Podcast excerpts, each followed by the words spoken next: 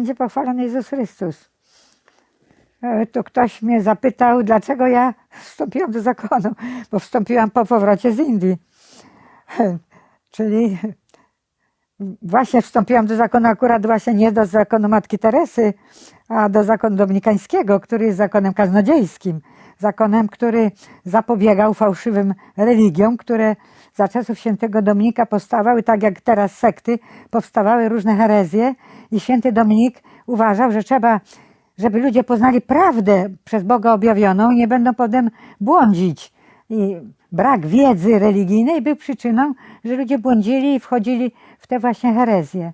I mnie, ja dopiero w Indiach, kiedy zobaczyłam, co zobaczyłam? Właśnie jak mówiłam na wstępie, że chciałam znaleźć przyczynę, jak to Gandhi wynalazł sposób przekonania, żeby założyć, żeby opracować demokratyczną konstytucję. że to była właśnie deklaracja praw człowieka.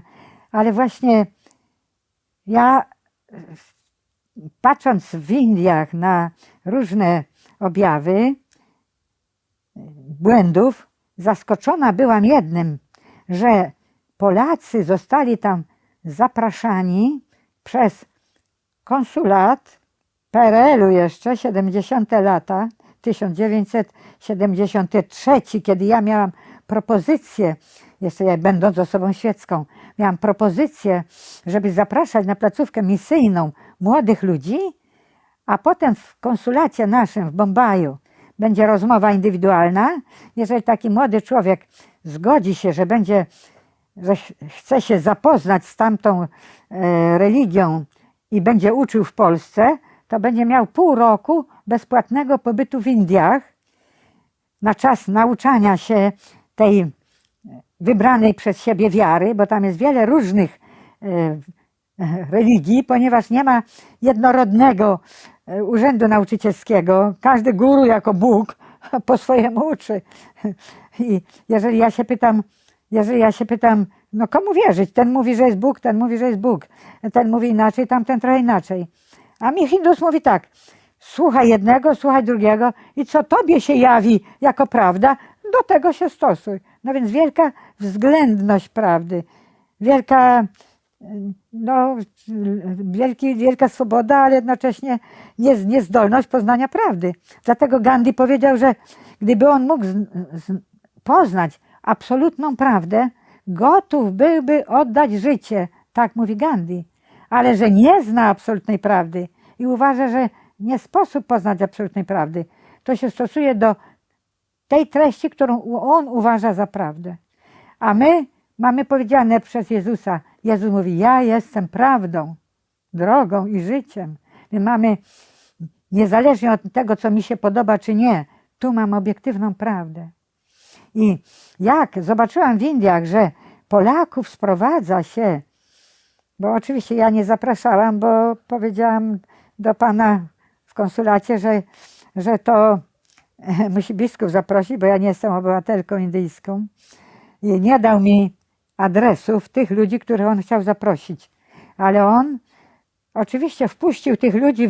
W, Polsce była pomoc Matce Teresie, misjonarzom, zbierali pieniądze i on sobie też zabrał ludzi, którzy weszli w ten ruch i sobie też przyjechali na koszt e, mi, misyjnych pieniędzy. W każdym razie e, konsulat nie płacił biletów, bo nie wiedział, czy ten człowiek podejmie się takiej e, pracy. Tylko musiał ktoś być osobiście, tego się korespondencją nie załatwiało. I dlatego każdy na własny, na własny koszt musiał przyjechać. Jak se te pieniądze zdobył, to se zdobył. W każdym razie e, zbiórki na misję były bardzo obfite i, i mógł sobie właśnie z, niby na misję i z, na misję posłać i sobie bilet kupić. Wyjeżdżało masę ludzi.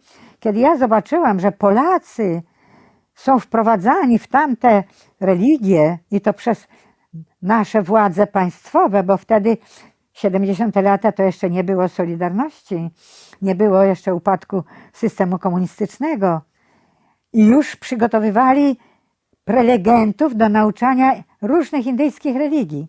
I kiedy ja się pana w konsulacie pytam, jak to? Partia mnie uczyła, że wsz- wszystkie religie to opium, a teraz wszystkich religii Polacy mają się uczyć i rozpowszechniać i dać wybór i Pan mi mówi tak, że każdy człowiek myślący nie może być ateistą, bo ateista, jemu wystarczy łóżko i miska.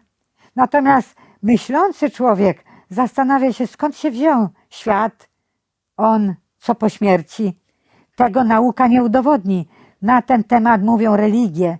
W różny sposób mówią. Różne są filozoficzne dociekania, ale to są filozoficzno-religijne dociekania, a nie naukowe dowody.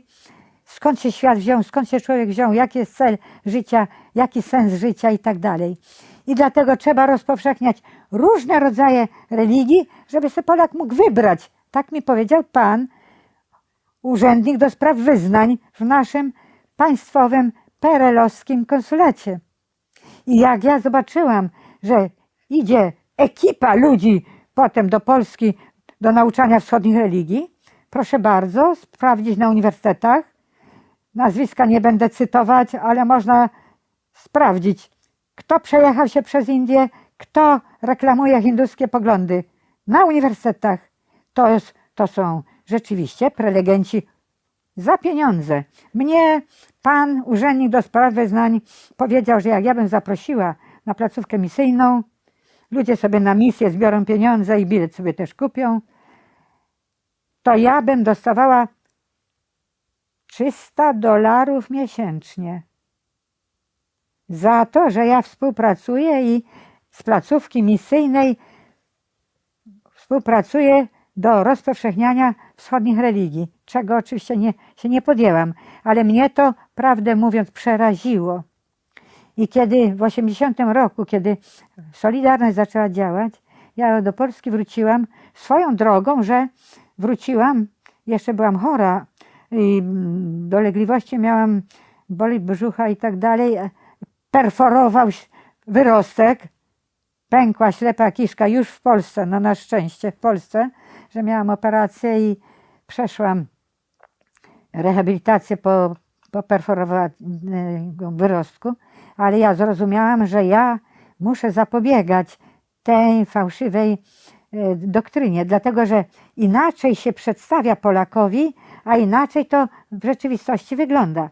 Właśnie jest nowe Wedy, nowy Koran, XIX wieku opracowany, gdzie nie ma negatywnych zdań, ale prawdziwe pogańskie religie mają wiele negatywnych, niemoralnych z punktu widzenia naszego, niemoralnych zdań. I dlatego myślałam, że Polaków trzeba uświadomić. I prawdę mówiąc, że najpierw nie od razu wstępowałam do zakonu, tylko myślałam zapobiec, posz, poszłam do e, kurii, e, spotkałam się z arcybiskupem Bronisławem Dąbrowskim, który był sekretarzem Episkopatu Polski i mówiłam, że przygotowana jest ekipa ludzi do rozpowszechniania pogańskich religii w Polsce. A ksiądz arcybiskup mówi, o proszę Pania, to jakieś marginesy. Przejadą się po Indiach, jak mają bezpłatny pobyt, to skorzystają, ale kto w to uwierzy? To margines i nie przeją się tym.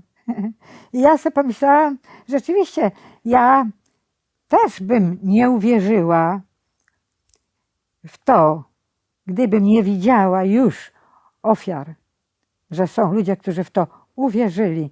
Już w Warszawie na rynku podskakiwali, śpiewali Hary Krishna, w Krakowie na rynku, gdzie brat mój mieszka, byłam u brata właśnie po perforowanym e, jelicie, rehabilitację przechodziłam i w Krakowie na rynku podskakują, śpiewają Hary Krishna, tylko że właśnie u nas Polakom inaczej się przedstawia tą postać Kryszny, a inaczej w rzeczywistości to wygląda. Nie mówi się, że Kryszna uczy rasizmu, że Kryszna, jak się weźmie dzieło Bhagavad Gita, nauka Kryszny, gdzie Kryszna uczy dowódcę wojska Arjunę, który był dowódcą wojska i uczy, żeby bił, niezależnie czy tam jest jego stryj, czy wuj, czy, czy brat, bo to jest jego obowiązek jako, jako rycerza, że jeżeli on się wycofa, to się zhańbi. Bardzo proszę, ja mogę cyta, cytaty właśnie tej Bhagavad Gita dostarczyć.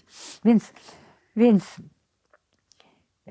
zrozumiałam, że rasizm, który będzie oparty na religii indyjskiej, a na tej religii opierał się Hitler, mam książkę Tajemne zapiski magów Hitlera, gdzie powiedziane jest, że Hitler przechodził inicjację, czyli w- wtajemniczenie, przyjęcie do buddyzmu w, Tybecie, w świątyni Słońca. Czyli on wierzył w reinkarnację, bo w Tybecie jest wiara w reinkarnację. Czyli łatwo mu było ludzi mordować, bo jeżeli wierzy w reinkarnację, to ten człowiek się odrodzi, prawda?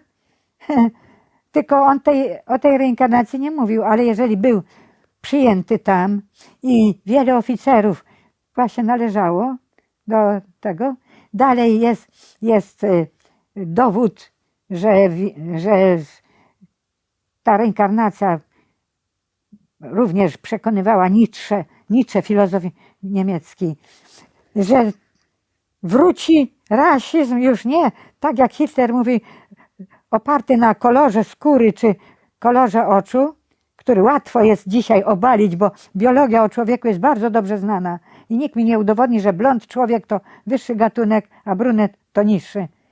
Ale na podstawie wiary w reinkarnację, jeżeli mi powiedzą, że, że Słowianin to ma duszę, co dopiero z ciał zwierząt wyszła, a, a Niemcy mają już duszę na wyższym poziomie, tak Hitler uczył, nadczłowiek, Ibermenschen, na podstawie wiary w reinkarnację, tak mógł tu głosić. Więc ja się przeraziłam, że będzie za nauką Kryszny pójdzie wiara w reinkarnację w nowoczesnej formie. Dalej jest w tej książce podane, że, że buddyści o miłym zachowaniu, o miłym wyglądzie byli jego mistrzami.